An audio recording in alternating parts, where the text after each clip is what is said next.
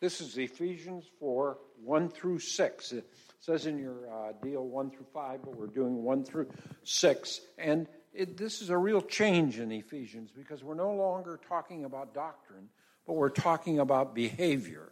And uh, the, the last three chapters. And so, cha- uh, chapter 4, verses 1 through 6. And this is out of the International. As a prisoner for the Lord, then I urge you to live a life worthy of the calling you have received. Be completely humble and gentle. Be patient, bearing with one another in love. Make every effort to keep the unity of the Spirit through the bond of peace. There is one body and one Spirit, just as you were called to one hope when you were called, one Lord, one faith, one baptism, one God and Father of all, who is over all and through all and all. But to each one of us, no, excuse me. That's, That's good. Thank you very much. Uh, well, I've been excited about this message uh, all week. We uh, had a base Levi's last baseball game um, was was it Thursday night? Can't keep track of all the nights. I think it was on Thursday night, and uh, we had quite an experience there, and it felt it fit so well with this passage in Ephesians that the Lord is kind of like, here's your gift, Pastor Pete, for all your sermon illustrations you're going to need. Uh, just behold what is about to happen. And so I'm, I'm really going to share uh, the story of that game, and then I'm going to make a few um, suggestions of how it might go along with this passage. So we're talking about the Bible and baseball this morning. Is that okay? I'm not sure I can get any better than that. With a potluck to follow, it feels pretty good to me. Um, so we had Levi's last game. We, we had played this team uh, once before earlier in the season, and we got to the field at Fort Vancouver, and there was no umpire, and it was the game was like 25 minutes late, and we just we just kind of ran through it, and and didn't really. It wasn't really anything of an account except for their starting pitcher threw like Levi just threw wildfire and we had a really hard time, and, and they beat us that game. So we came to Thursday night, and the guys were a little bit ups- concerned that this guy was just going to throw everything by him. But I'm really proud of them. They, they hung in there, they got some hits, they got some walks, and, uh, and things, um, as far as the score well, went well. Um, but shortly into the game, it became apparent to me that the, uh, the manager for the other team had some issues. Have you ever been to a baseball game where there was this one person who just you know, it's just like, wow, uh, this was that way. And uh, I don't think I ever did get his name, um, but he started um, getting a little out of control. And uh, we, uh, afterward, we eventually had to call the umpire over because it was just so bad. And someone asked me afterwards, there was another pastor there that I knew who was, kid was on the other team, and he was like, what happened? How did that all start? And I was like, well, pastor, it's kind of like in church some little thing gets said, it doesn't get translated right, and before long, it's this big bomb has gone off. And and so what happened was is our catcher, Levi was pitching, Keenan was catching, and whenever the other team would get a walk or a hit or get struck out if they dropped their bat, our own catcher would pick up the other team's bat and hand it to them. And our manager said, Keenan, don't worry about the other team's bats. That's their job to get their bats. You worry about you. Well, this hothead coach translated, you ignore the other team's bats. He t- took it to mean they can't hit or squat. You don't even, even recognize that they're up there. Just pretend they're not even there. And he went off. He went off. He started, he was at the third baseline. Um, I was there with our manager right by our dugout, right in front of him, and he just started going crazy. He was cursing. He was um, saying that we were doing the cursing, which wasn't true. He was saying that we were talking bad about his players. And he just, the, the more he talked, the worse that it got. And I, I know that I'm preaching on this passage, right? So it's like that Holy Spirit saying, if you're going to get up there on Sunday, then you better do this right. Hopefully, I'd have done it right, regardless of whether I was preaching about it or not on Sunday. I was like, wow, this obviously he feels one way. Um, the truth seems very apparent that it's something else besides what he's seen. How can we get him down from his high rafters? And so I, we, I tried to talk to him. I tried to say, maybe, maybe you just take a walk and come back a minute. It's like, I belong here. This is my spot, you know, not willing to move any ground. And so I did. The only thing I knew to do is I called the umpire over. I needed an outside mediator to come over. And that just made it even worse. I mean, the, the more that we tried to bring intervention, the worse it got. And, and the, the, what was supposed to be a beautiful, sunny evening of baseball was quickly turning into an emotional disaster between the manager of the opposing team and, and I don't think our manager handled it as well as he could have. Um, but it, it, what was supposed to be a beautiful experience for these boys in the last game of the season felt like it was just falling off the rails in every way possible. And I thought about some church experiences that I've had uh, where we're supposed to be together and meet in the presence of God and enjoy family and fellowship and communion and relationships together, and then one conversation, maybe even one misunderstanding, and someone goes off the rails. And what was supposed to be beautiful and holy and sacred and moving and beneficial for us become, became a thorn in the flesh, if you will. Became such a feeling of emotion that you don't talk to that person. You won't go to that side of the church. We won't be around them anymore because we let the heat of the moment kind of take over. And so, as I weave this story into this passage, there are four things that I saw in this, in this passage of Scripture that I also saw in our experience on the baseball diamond that day. And the first one you'll see on the screen is that we need to have a healthy self awareness. A healthy self. Now, some of us are very aware of ourselves. Like this manager, he was, he was the man, and his team was the team. And no one was going to tell him any different. And the quieter you tried to talk to him, the louder he got the more you tried to reason with him, the more unreasonable he became. And it was interesting to me after the game was over, the pastor guy emailed me. He's like, I'm so sorry. We see this all the time. And even as being on his side, if we try to intervene, it only makes things worse. He is inapproachable in any and every way. And I hope that doesn't define who we are as believers, that, that we can be approachable, that, that you can come to me and say, Hey, Pastor, sermons on baseball really bore me. Never do that again or whatever it is, you know, you know, maybe I wear shorts next Sunday and that scares the bejeebers out of you. You can come and confess those kinds of things and we can have a dialogue about it. But a healthy self awareness is a healthy recognition of who we are and where we are. And did you see Paul's awareness in that, in that chapter? He didn't say Paul, the scholarly one. He didn't say Paul, the one delivered from the worst kind of sin, and now I'm somebody. He didn't say, Paul in Rome, man, I'm doing this for the church. He said, Paul, a prisoner of the Lord. And I love his healthy positional awareness of who he is in Jesus. You know, I, I thought about this week, you know, we've been talking a lot about who we are in Christ, and it's been positive things, right? We're loved, we're saved, we're redeemed, we're adopted, we're welcomed, we're gifted, we're blessed, God hears us, He's there for us. We are so blessed to be His children. And you ever met someone who knew they were blessed and wanted everyone else to know what a blessing they were too? it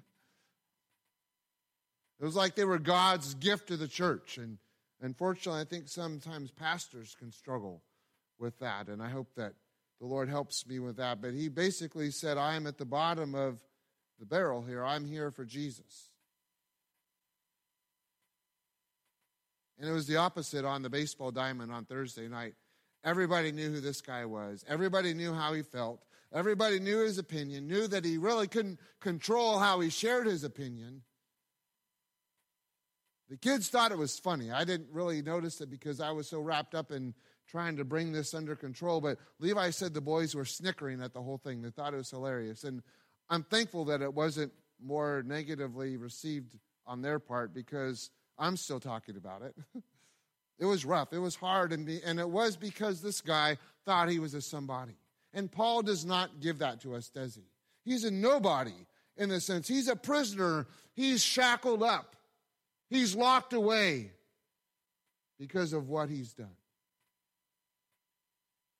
He's like, I am simply here to be a servant to others. And we think about unity in the body of Christ. If we, if we come upon the scene because we're in charge of a ministry and we're, we're somebody. Or we're the pastor, and so we're somebody. Or we've been in this church for 45 years and we know it all. We've seen it all. We're, we're somebody. I think that it's more than likely that at some point in our interactions, there's going to be conflict, right? Because we're unapproachable. Or if people do approach us, we inflict pain, damage, confusion, heartache. But if we realize that we're simply here to be servants of God, then it's all about me or all about Jesus? It's all about Jesus.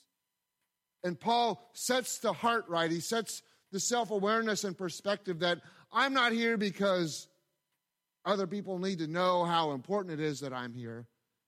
I'm here because of Jesus and no other reason but that. So we have to have, uh, in order to have a healthy church, a unified church, we need to have a healthy self awareness of who we are in Jesus. So I want to ask you after all these weeks, who are you in Jesus? I was reading an article this week about, about how people self identify on Sunday morning, yeah, if they're there. And for about half of the church, um, I'm just here because I have to show up every once in a while on Sunday.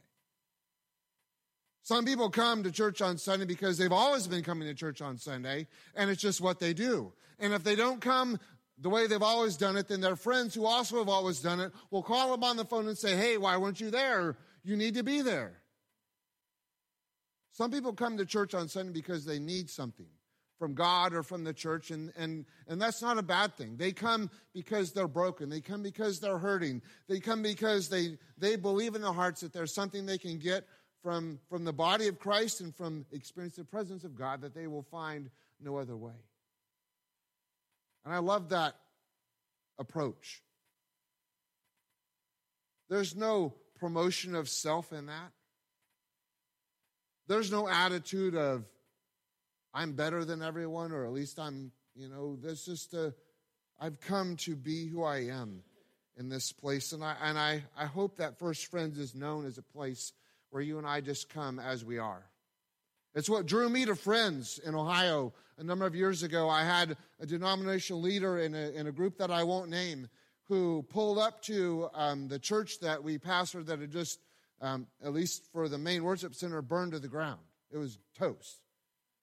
And he pulled up in his SUV with the running boards that move out. You know, just, you know, it was like the Cadillac of SUVs and and he had a gold watch on, and, and it was just this feeling that somebody stepped out of the $85,000 SUV that he got from serving the Lord and quickly began to say to our people, You need to leave. You shouldn't be here. You don't need to be on the property right now. You don't belong here, but I do. I wish we could have found a way to heal those wounds, but what happened shortly thereafter is the congregation asked to have a meeting with me, kind of the leadership team there, and they said, um, "We really love you. We feel like we can connect with you, but that that somebody up there is just not going to work for us." And there are a lot of other things I could tell you. They wanted to relocate the church. They they didn't want to rebuild in this area. It was a one stop sign, small spot with a church literally across the street, like 50 yards away, that had been there for 125 years. Everyone in the town had been married or buried there or had their kids dedicated there. They wanted to move three and a half miles away to an upcoming developing area in order to kind of renew who they were. And the denominational leader didn't ask any questions. He didn't say, I would pray about it. He didn't say, let's pray about it. He said, no, it's not even a discussion just unapproachable. And the congregation came to me and said, We don't think we can go forward with this. Here's a severance package for a year and a half um, retirement, health insurance, salary. Um, we're going to just let him handle this himself since it's up to him. And they, they did. They literally walked away from the building that was left. Um, and they're still close, close friends even to this day. But somebody who said they were somebody and reflected that image drove them away from the church. And I can think of multiple people that I've met in my life who just who came across as, a, as somebody in such a negative way that it brought disunity, it brought dysfunction, it even destroys the church. And so I wonder when we come together if it might be good for us to remind ourselves, even for me, you know, I, have got to, I've got to get um, help get things ready for the service to start. I've got to get make sure my message is ready and anything for the meeting to follow. And so I'm doing all the pastorly things, right? And sometimes it can be really easy to get busy, and one of you needs to talk with me. And I'm sure it's probably happened, even though I didn't intend it to, where pastor was so busy doing his pastor thing that I didn't have time for the thing that you needed to share with me. I've even had people call me out on it here and say, You ignored me. That hurt my feelings. Maybe they didn't even come for a few Sundays because I was too busy doing something or being a somebody in order to be recognize, recognize the needs of those around me. And maybe that's a good place for us to start. When we come together in any way, whether it's a potluck or Sunday morning or whatever, is, is it more about me than anyone else? Or is it more about him and those around me than it is anyone else? a healthy self awareness of how we view ourselves when we come into God's presence. We come into worship together is really important. This coach on the baseball field was not aware of anything except his opinion, his idea, his view, the way he saw it, and he literally ran over anyone in his way. And sadly, that happens in the church too because we're not aware of who we are in Christ. Many times in the Bible it says we're his slaves, we're his servants, we're his prisoners. We are captivated, the Bible says, by Christ. And he is everything to us, and we are everything to him. And we focus on that, and I think he can handle the rest. So, also, there needs to be, and we're going to do this one quickly, a healthy self awareness. It says, Not only am I a prisoner of the Lord, but I urge you to live a life worthy of the calling you have received.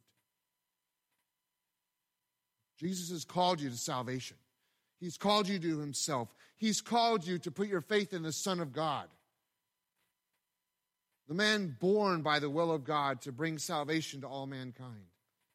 And there's a purity that's required in that relationship that many times we just circumvent by our own desires, opinions, ideas, struggles.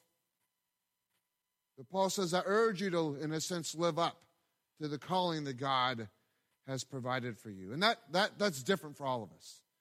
God hasn't called any one of you to be up here doing what I'm doing, at least that I'm aware of. And He hasn't called me to do any of the things that He's called you to do. We all have a different journey to go in.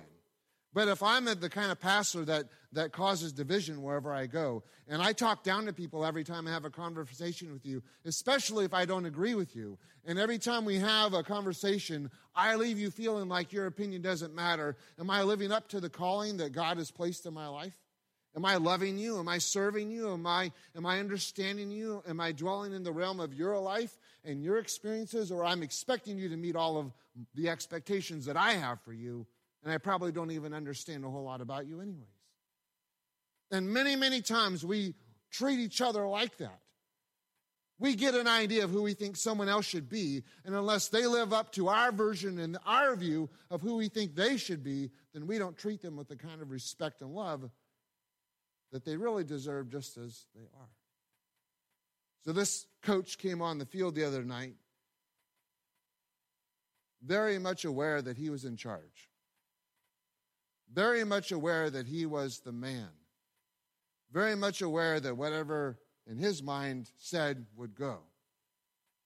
But the problem was there was about 90 other people in attendance, whether players on the field or parents in the stands or observers around them. And for this guy, he really did think he was right. He thought he heard our, our manager say, don't, don't even worry about their bats. None of them can hit. They're a junk team. He even used worse words than that and accused us of saying those things which weren't true. And away he went. What he was trying to do in his mind, I think, was to stand up for his team.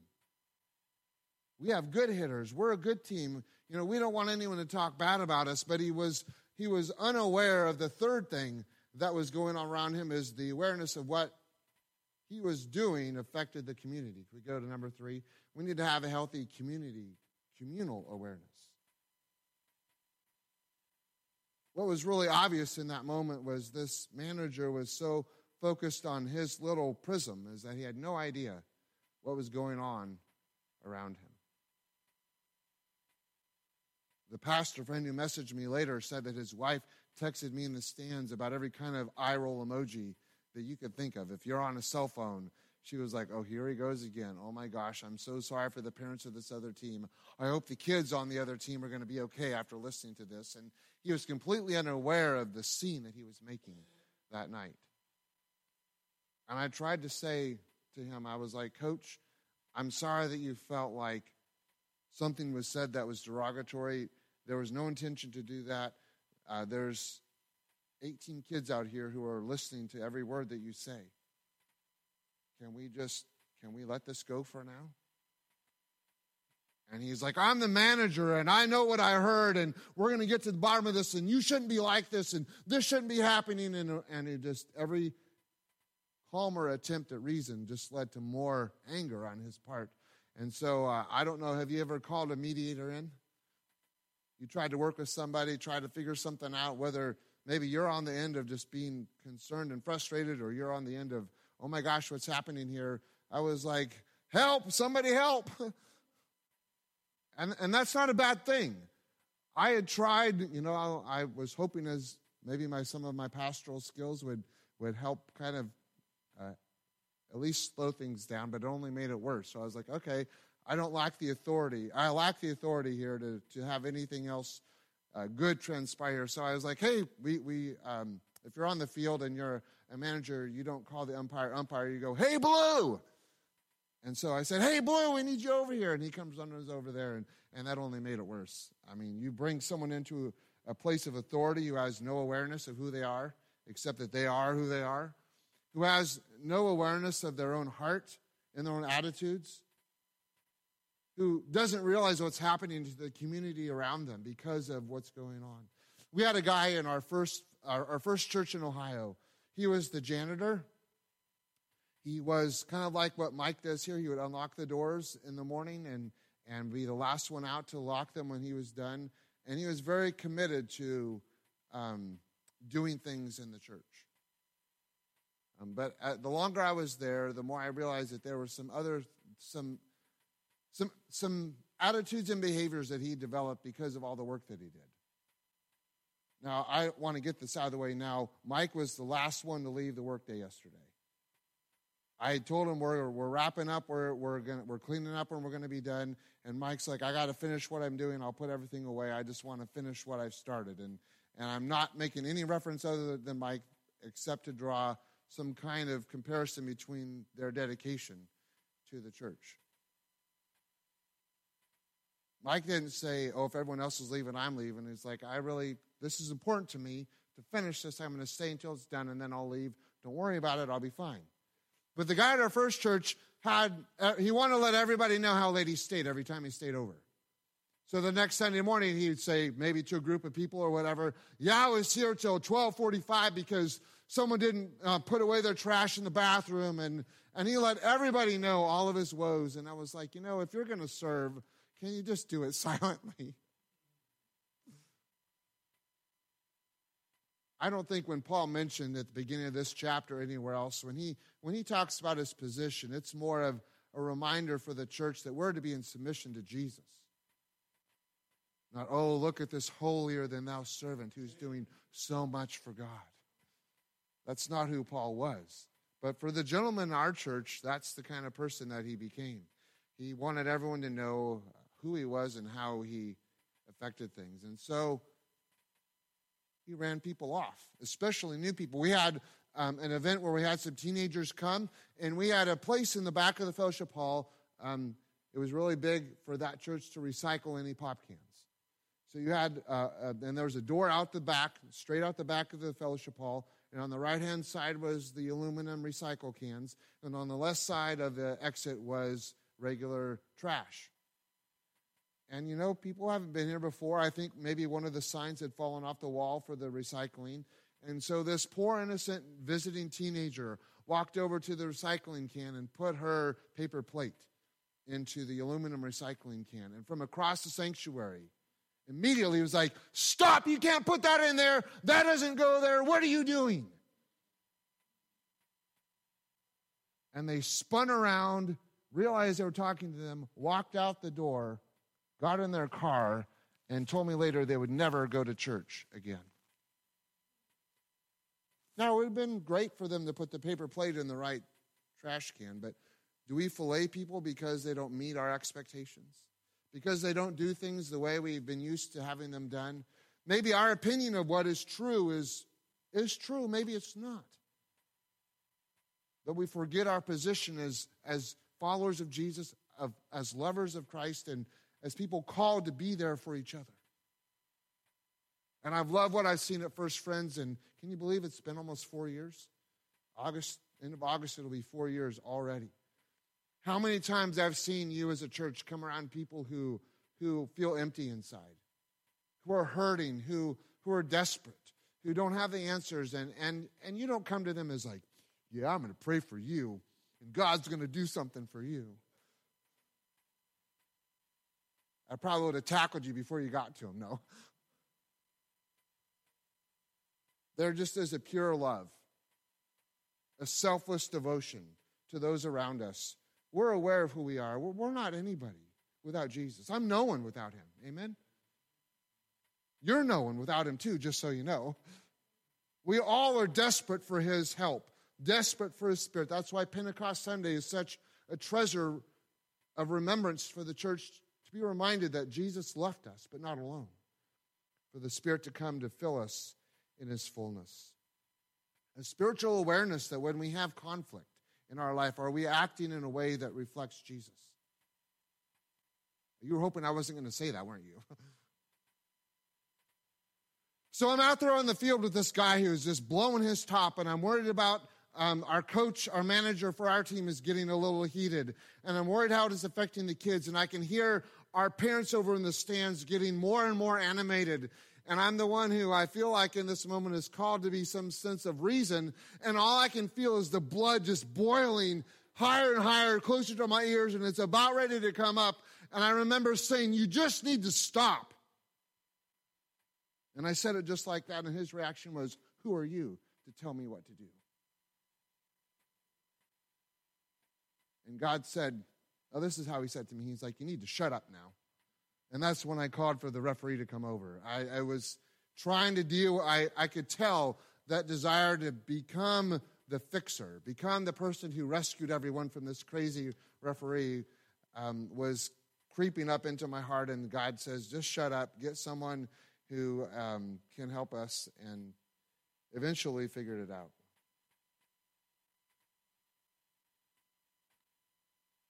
So as I thought about this idea of, of how we, you know, we mess up, don't we? We have days like the other night at the ball field. We have moments with our spouse where we just, we, we think we're right.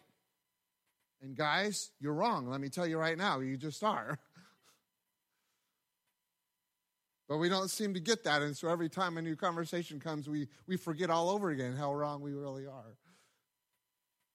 That's good preaching right there, I'll tell you. I thought all the ladies would say amen to that, but I don't. That's right, you're not somebody, you're listening. That's good, very good.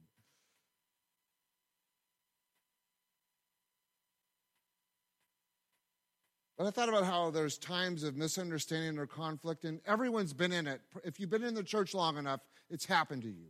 There's been that conversation, there's been that discussion, and you may have figured it out right there and, and, and cried some tears and said, I'm sorry, and moved on. It may be it was a week or a month, it may it still be there. Where in some place your own humanity, your own somebodiness, your own lack of awareness caused that kind of separation, and it, and it, it just kind of hanging in the air. So finally, this guy says, All right, I'm going to go back. I, I'm, I'm okay now. But, he, but you could tell that it wasn't over. It was just like, all right, he's calmed down for now. So he went back to third base. The runner went, everyone back to their positions, and we started again. And, and, and I think our team batted. We got out pretty quick. And, or no, their team finished batting. and then we were up. So I went over to the opposite side of the field to be first base coach. So I'm right over by their by their dugout, by their by their fans. And I'm over there and I hear the the fans on the bench what sounds like really nasty talk going on about our players. And so the referee, the umpire, Blue, gets up and he goes over to them and to the manager and says, uh, you know, this is enough. We all made a commitment when we started this journey together that we, the number one thing we do would be to have fun and have good sportsmanship. Those were the pledges when you enter Little League is to play nice, to be fair, and, and, and this team is doing neither of them. And the manager said, no, they said those things, and we're just talking about them. And the referee, the umpire said, well, they're on the other side of the field. I don't know how you can hear anything what they're saying. He's like, you need to stop I'm going to ask to ask you to go home. I was like from me to Ted away from this conversation. And uh, I was like, okay, so the gauntlet's kind of been thrown down now. We've got to deal with this. And I think that the Holy Spirit does that in our lives. When we have these kind of interfamily, interchurch conflicts, eventually we've got to, something's got to change. We just can't go on and expect to grow, expect to be unified, expect to come together as a family if we just allow these things to fester, allow them to sit, just allow the distance between us across the sanctuary or across town be the answer for us. And so we get to number four, we have to have a willingness to let go. Now, I will I have to confess that, that my blood was on fire until the next morning. I was so worked up by what I saw that it took me until the next day to just feel like I could just breathe peacefully. But I was like, you know what? This guy clearly doesn't seem to be able to let go of what he needs to let go. So, how can I help him to feel like it, we can go forward? And so I was over there, like I said, by his bench, and I turned around to him and I said, Man, your pitcher's doing an awesome job. He's like, Yeah, that's my son. I was like, Oh, really? My son's doing the pitching on our team. And he's like, Man, he's so competitive. I love that. And what could have been a chance for me just to pretend that nothing was going on just to try to escape by all that stuff that was unresolved to be unresolved. I decided to let go of my pride and what I thought seen and heard happen, what I thought was right, and allow the Lord to send me to him and reach out the hand of peace and friendship. And so he spent the next two innings talking about our families and about our kids and about how much we love sports and about how competitive we are and how difficult it is in moments where, I mean, that was the, the most hard fought game of the entire season. We were going to have a winning record if we won, and we were going to have a losing record if we lost. I don't know what their record is, and I didn't care. All I knew is our team wanted to win in the worst way. And then you have someone with the equal kind of competitiveness who has no self control over his emotions. And it was just like this the whole day, the whole evening. It was like, man, we want to win. And I got wrapped up in that too. And the Lord said, What's more important to you, being right or being pure. And so I went up to him and, and I let go of my version of events. Can I tell you how hard that was? I know what I heard. I know what I saw. I still am convinced of what I heard and what I saw. But you know what? So is he. It's kind of like having an argument about the next presidential election. I don't think that I'm in, and I have my opinions. I put it out on Facebook a few weeks ago. I have no interest in sharing with that you in a public way. If you want to know my political views, I'm sorry for you, but you can ask me and I will tell you. But it's not something I'm going to um, talk about on Sunday morning. I'm going to put out there in any way. There's just some things that don't need to be shared in that way. But what do need, does need to be shared is how important your life is to me and how important our lives are to each other. And we can allow divisions, whether it's our opinion of politics, our opinion of sports, or whatever it is, to put walls between us. And the fact of the matter is, Paul says, after all this doctrine of, of what God does for us, after all this teaching about who he wants us to be, after all these ideas that God wants to do in us and cause us to experience in us, we can miss it all if we're so stuck in our own way and opinion that we lack the awareness of the needs of those around us. I wanted to be right. I, I don't like, does anyone here like to admit they're wrong? Guys, we should be used to it, but it just doesn't, it's, that's not the way it works. After you say, I'm sorry I was wrong a thousand times, it should be easier, but it's not. It's true in all of our relationships, friends. We want to be right. We want the other one to come to us. We want them to make things right so we can go on. And the fact of the matter is, just like on the baseball diamond on Thursday night, the only way for me to have peace going forward was for me to go and do what God had called me to do in order to make things right with the one who I thought had wronged me. You know, I could have just been smug and say, man, that guy's messed up. Man, he's off his rocker, and, and continue to believe that about him even now. But instead, the Lord said, No, you go to him and you tell him, you talk to him about his kid, talk to him about his team, talk to him about what matters to him. And it didn't take but five minutes for me to realize the things that were important to him were all the reasons and justifications for how worked up he got in that moment. Doesn't justify it. But I saw a window into who he was because I took the time to lay down my own stuff in order to see the stuff in someone else. And friends, I think it's probably all of our desire for us to be a church that's unified, joined together as close as people could be joined together. But sometimes we put up the barriers. We formed our opinions. We remember the conversations exactly as they happened, and only our view is right, right? And then we expect the Holy Spirit to be able to work with that. And it just doesn't work that way. Jesus said, This is how we do it. Like this. It hurts. It doesn't feel good. People make fun of you sometimes. But everything was changed in that moment. I want to invite us into those moments where we can just say, Lord, I'm your servant. I'm not somebody, this isn't about my rights or my opinion, this is about you. And the way other people view you through the way I live my life, the way that I serve, the way that I interact with others. And Lord, may others not see me anymore, but see you. I'll close with this. I told after the game was over, we had a we had all the team gather in front because we, we won eight to six. That's all right. It's good to feel like you overcome obstacles and, and fought the hardest game of the season and, and came out on the other side successful. And so all the players are there in front of the fans, and we clapped for the parents. The players uh, thanked the parents for all their support. And before everyone went away, I just kind of walked up to the fence and I was like, I'm a pastor and I got to preach on unity on Sunday. I don't know if I can do it.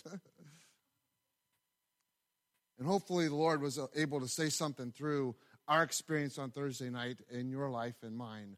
All I know is that when the moment of heat comes, is where our destiny is drawn from. As a married couple, as siblings, as children and parents, as fellow church members. When you feel the blood coming up to here, that's where we learn what we're made of and may we be filled with the Spirit as we walk with Him. Let's stand and let's close before we go and enjoy a potluck together. Lord, we thank you for your help on Thursday night. We uh, just pray that you would continue, Lord, to help us when we feel the blood boiling, to allow the Spirit to come and settle our hearts and focus our minds, Lord, at not being about us and our emotions and our feelings, but being about you and about others and about unity. Because, Lord, you've called us to be here together we think differently. We act differently. Lord, do we look differently? We're different in so many different ways, but yet you call us to be one body together, joined by your Spirit. Draw us closer to you, we pray in Jesus' name. Amen. Before everyone goes,